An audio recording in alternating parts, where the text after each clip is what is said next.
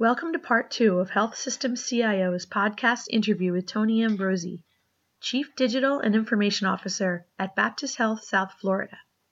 In this segment, Ambrozie talks about why health systems are looking to outside industries to fill digital leadership roles, the three biggest roadblocks healthcare has faced in providing an optimal consumer experience, and how he believes Baptist will be able to overcome them.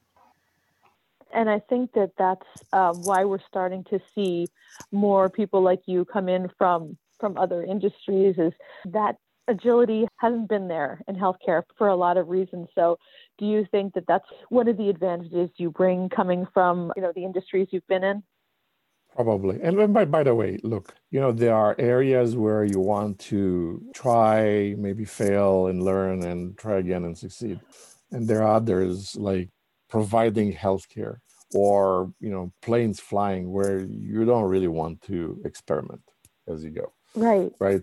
But in, in terms of digital experience, uh, as long as we don't send, you know, our consumers into the wrong place and, you know, the wrong thing happens to them, uh, you can iterate, you know, and you can do it pretty fast. And I think I, I'm seeing a lot of different provider systems across the country looking for folks such as myself with backgrounds in, you know, in the consumer focused industries.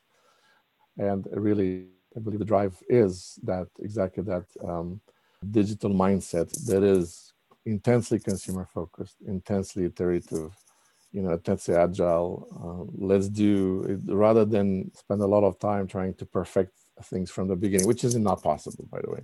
And let's start yeah. sooner and, and see how it goes. And as long as we learn fast and learn our from our mistakes and we correct them fast, that's probably right. it. Yes. Okay.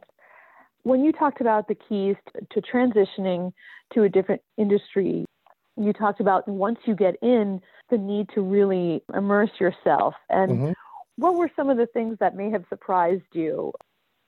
Yeah, that's it's a great question. Obviously, we I, I've been lucky, knock on wood, not to need medical care as much, other than the regular checkups, that sort of thing. You know, but it's obvious to everybody, including the insiders, that I don't think they would disagree with the statement that maybe healthcare, at least in the US, is not functioning as it's needed to, uh, especially given right. the costs and the fact that there is a big chunk of the US economy and dedicated to, to healthcare, as I said.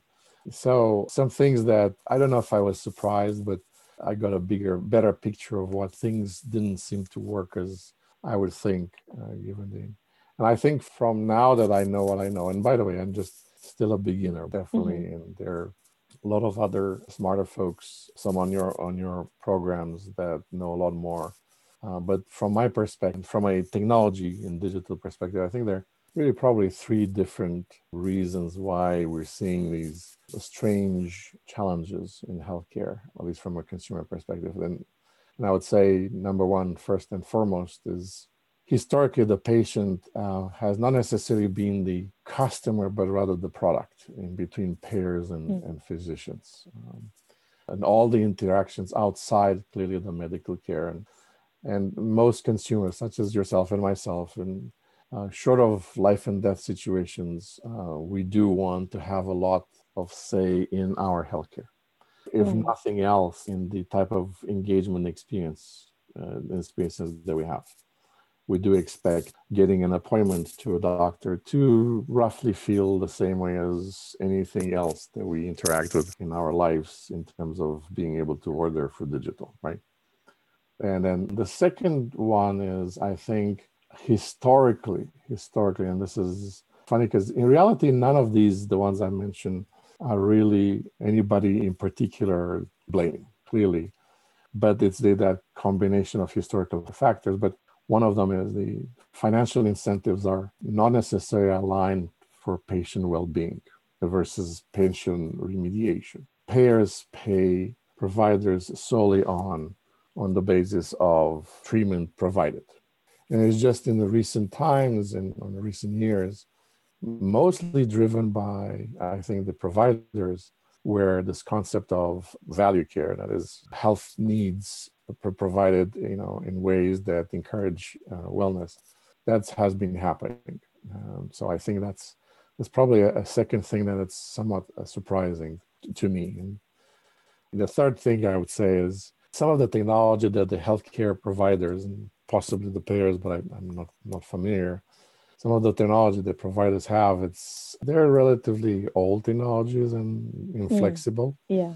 And you know, some of the the vendors in the space are dominant and monolithic, especially in the EMR space, and it's hard to make them work in a way that as a provider you're agile and you can provide digital and and so you wouldn't see this kind of a combination of all technologies elsewhere unless you're like a bankrupt um, uh, retail company.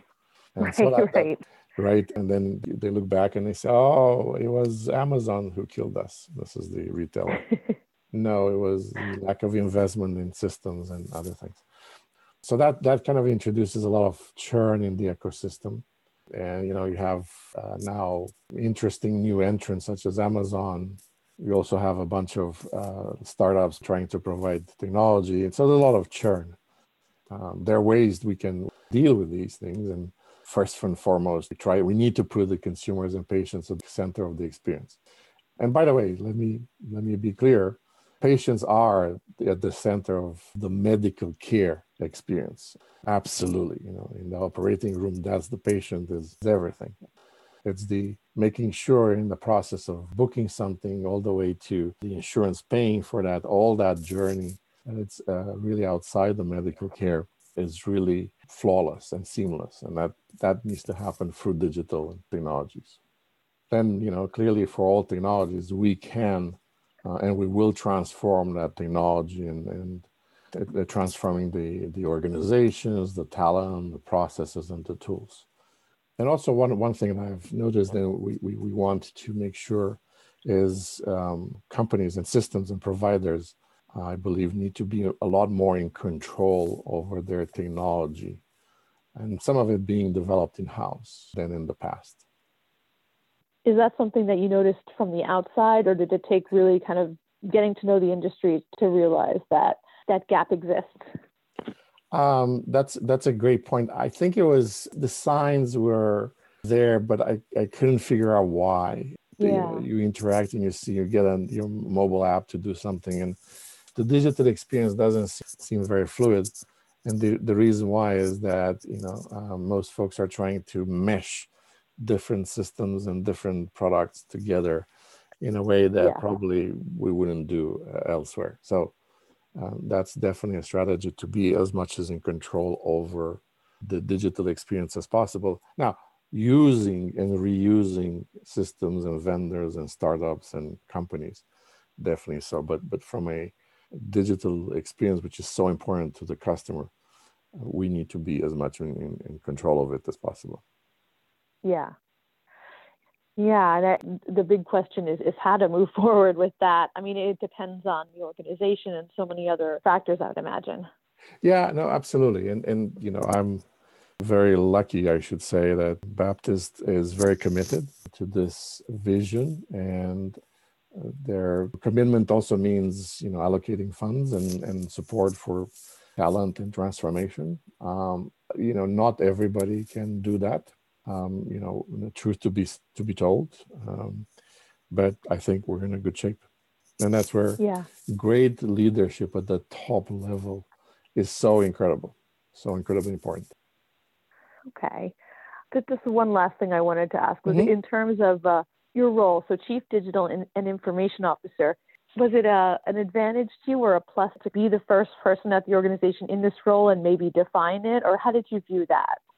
That that's true. So that's the first time um, the company, the organization had this role. I think there's definitely advantages. You know, it's probably a, a little bit harder uh, when you come in and you, try to articulate, you know, what is it that you know somebody like myself actually does. And I I presented to one of the board committees maybe a week or two ago, and I said, well there was a slide that I said, this is what this person I'm supposed to do. This is why you hired me. These are the four or five major expectations of me. And so there is a element of me learning and me teaching the organization and definitely uh, that. And so that's fine. But on the other hand, there's certain advantage of being able to shape the role and the expectations.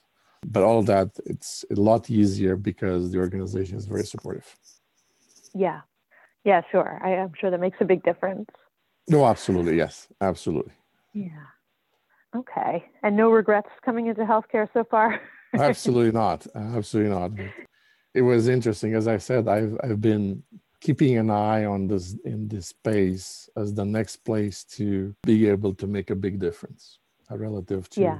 where you start. I've been keeping an eye for maybe a couple of years. So way before COVID, and you know, COVID even made it more clear to me and probably the rest of humanity how important healthcare is, and you know, some of the struggles in healthcare for which at least the providers are, are not at fault at all.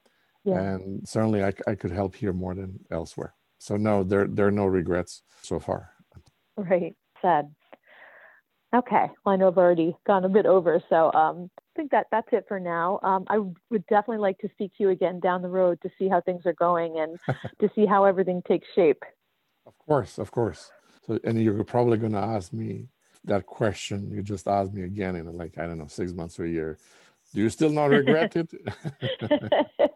We will see. On the positive side, when you go into a new space, clearly a new new company, but also a new domain, new space, especially one with a lot of transformation, you don't do that because you expect a you know easy sailing and cruising.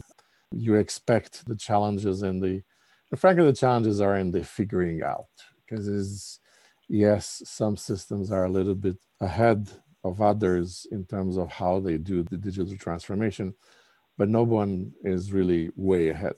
And we're kind of all kind of grouped together. And then you have the likes of, uh, you know, Apple and Google in terms of digital experiences that are well ahead of anybody. Um, yeah. And so there's a lot of figuring out we need to do. And, you know, it was clearly something that I expected and I looked forward and was prepared for. But in any case, I'll be here to answer that question in six months if you like. that sounds great. All, All right. right. Well, thank you so much for your time. I've really enjoyed speaking with you. And uh, yeah, we'll definitely connect again. Absolutely. Thank you for listening to this podcast from healthsystemcio.com. To hear other podcasts, visit our website or subscribe to our account in iTunes at healthsystemcio.com backslash podcast.